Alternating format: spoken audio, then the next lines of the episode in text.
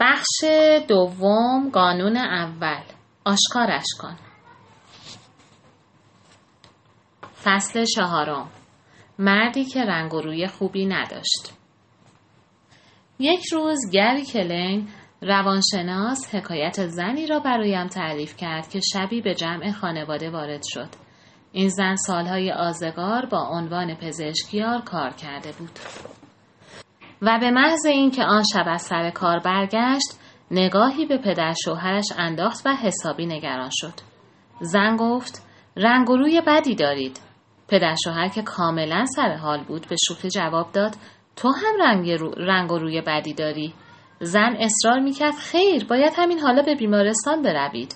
چند ساعت بعد پیرمرد تحت یک عمل جراحی حیاتی قرار گرفت. پزشکان پس از انجام آزمایش, متو... آزمایش متوجه انصدادی در شریان اصلیش شدند و فهمیدند که او در معرض خطر حمله قلبی قرار دارد. اگر فراست عروسش نبود احتمالا مرده بود. پزشکیار چه چیزی را دید؟ چطور حمله قلبی قریب الوقوع مرد را پیش بینی کرد؟ زمانی که شریانهای اصلی دچار انصداد می شود بدن بر فرستادن خون به اندامهای حیاتی تمرکز و از فرستادن خون به جاهایی که نزدیک سطح پوست است اجتناب می کند. در نتیجه الگوی توزیع خون روی صورت تغییر می کند. پزشکیار زن پس از سالها کار با افرادی که مشکلات قلبی دارند به طور ناخودآگاه این قابلیت را در خود پرورش داده بود تا در یک نگاه الگوی مزبور را تشخیص دهد. او نمی توانست آنچه را که در رخسار پدر شوهرش می بیند توضیح دهد لیکن یقین داشت که مشکلی وجود دارد. در زمینه های دیگر هم حکایت های مشابهی وجود دارد. مثلا تحلیلگرهای نظامی می توانند تعیین کنند کدام یک از نقاطی که روی صفحه رادار ظاهر می شود موشک دشمن است و کدام یک هواپیمایی است که از ناوگان خودی به پرواز درآمده است. هرچند که سرعت سیر هر دو یکسان باشد. در یک ارتفاع پرواز کنند و روی صفحه رادار تقریبا از هر لحاظ مشابه به نظر برسند.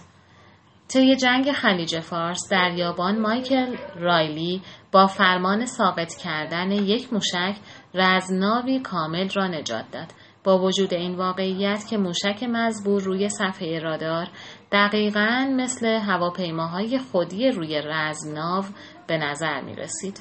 او بهترین تصمیم ممکن را گرفت ولی حتی افسران ارشد وی نمی توانستند توضیح دهند که چطور این تصمیم را گرفته است.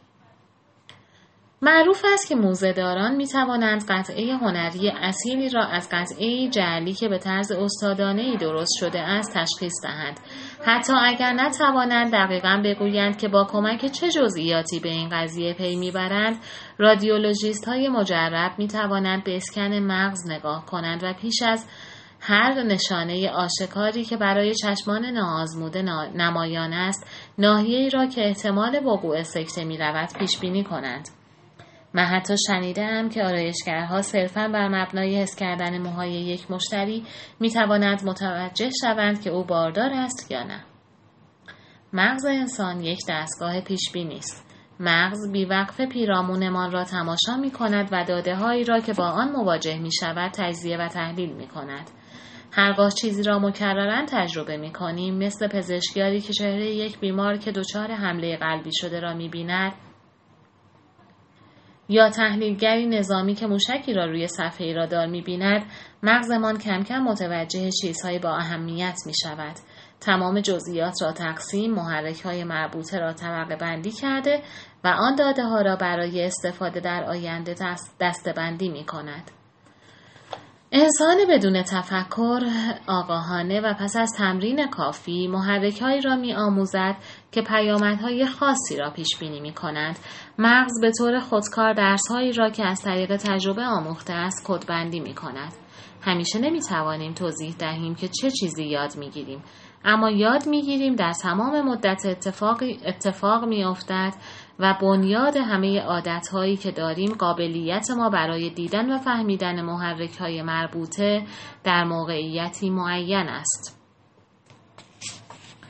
ما میزان کارهایی را که بدن و مغزمان بدون اندیشیدن می‌تواند انجام دهد دست کم می‌گیریم. ما به موهای خود نمی‌گوییم رشد کن. به قلب ما نمی‌گوییم پمپاش کن. به ریه ها نمی‌گوییم نفس بکش یا به شکم خود نمی‌گوییم حذف کن. با این حال بدنمان تمام این اعمال را به صورت خودکار انجام می دهد. ما چیزی بسیار بیشتر از خود آگاهمان هستیم. گرسنگی را در نظر بگیرید. چطور می‌فهمید که گرسنه اید؟ لازم نیست به کلوچه روی پیشخان نگاه کنید تا بفهمید که زمان خوردن فرا رسیده است. فرایند گرسنگی و اشتها به طور ناخودآگاه اداره می شود. بدن ما مجموعه متنوعی از حلقه های بازخورد دارد که به تدریج به ما هشدار می دهد تا که باید دوباره غذا بخوریم. و این مسیر همان چیزی است که در پیرامون و درون ما ادامه می یابد.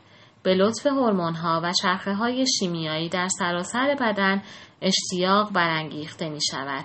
ناگهان احساس گرسنگی می کنید ولو آنکه به درستی ندانید چه چیز شما را از گرسنگی باخبر کرده است. این موضوع یکی از عجیب ترین بصیرت های ما درباره عادت هایمان است. لازم نیست از محرک یک عادت آگاه باشیم تا آن عادت شروع به کار کند. ممکن است بدون آنکه هوشیارانه توجهمان را صرف فرصتی بکنیم متوجه شویم و اقدام کنیم. این ویژگی عادت را سودمند می سازد. این ویژگی عادت را سودمند می سازد. البته همین ویژگی بعضی از عادتها را خطرناک نیز می سازد. همین که عادت شکل گرفت کنش های ما تحت کنترل ذهن خودکار و ناخودآگاه ما قرار می گیرد. تا بیاییم بفهمیم که چه شده به ورطه الگوهای قدیمی فرو می افتیم. مثلا ممکن است تا وقتی کسی اشاره نکرده متوجه نشوید که هرگاه می خندید دستتان را روی دهانتان می گیرید یا ندانید که پیش از پرسیدن سوال عذرخواهی می کنید یا اینکه عادت دارید جملات دیگران را کامل کنید. هرچه این الگوها را بیشتر تکرار کنید کمتر احتمال دارد که از خود بپرسید چه کار می کنید و چرا آن کار را انجام می دهید. ماجرای فروشنده را شنیدم که پاداش ماجرای فروشنده ای را شنیدم که یادش داده بودند تا کارت های هدیه خالی مشتری ها را قیچی کند. روزی فروشنده مزبور مشغول نقد کردن بقیه موجودی کارت های دو سه مشتری بود که در صف افرادی ایستاده بودند که با کارت هدیه خرید می کردند. زمانی که نفر پشتی بعد از آن دو سه مشتری جلوی دخل آمد زمانی که نفر پشتی بعد از آن دو سه مشتری جلوی دخل آمد فروشنده مزبور کارت اعتباری واقعی مشتری را از دستش قاپید قیچی را برداشت و بعد آن را به صورت کاملا خودکار نصف کرد آنگاه سرش را بلند کرد و با دیدن قیافه بهت زده مشتری تازه فهمید که چه اتفاقی افتاده است. زن دیگری که طی پژوهش هم به او برخورد کردم قبلا معلم پیش دبستانی بود و اکنون تغییر شغل داده و در یک شرکت کار می‌کرد. با وجودی که حالا با بزرگ سالان سر و کار داشت عادتهای سابقش تاثیر خود را میگذاشت و اون مرتب از همکارانش سوال می‌پرسید آیا بعد از استفاده از سرویس بهداشتی دستهایشان را شسته اند یا نه داستان مردی را هم شنیدم که سالهای آزگار با عنوان نگهبان کار کرده بود و گهگاه هرگاه کودکی را می‌دید که میدود فریاد می‌کشید ندو قدم رو به مرور زمان محرک هایی که موتور عادت ما را روشن می کنند آنقدر عادی می شوند که اساسا نامرئی می شوند.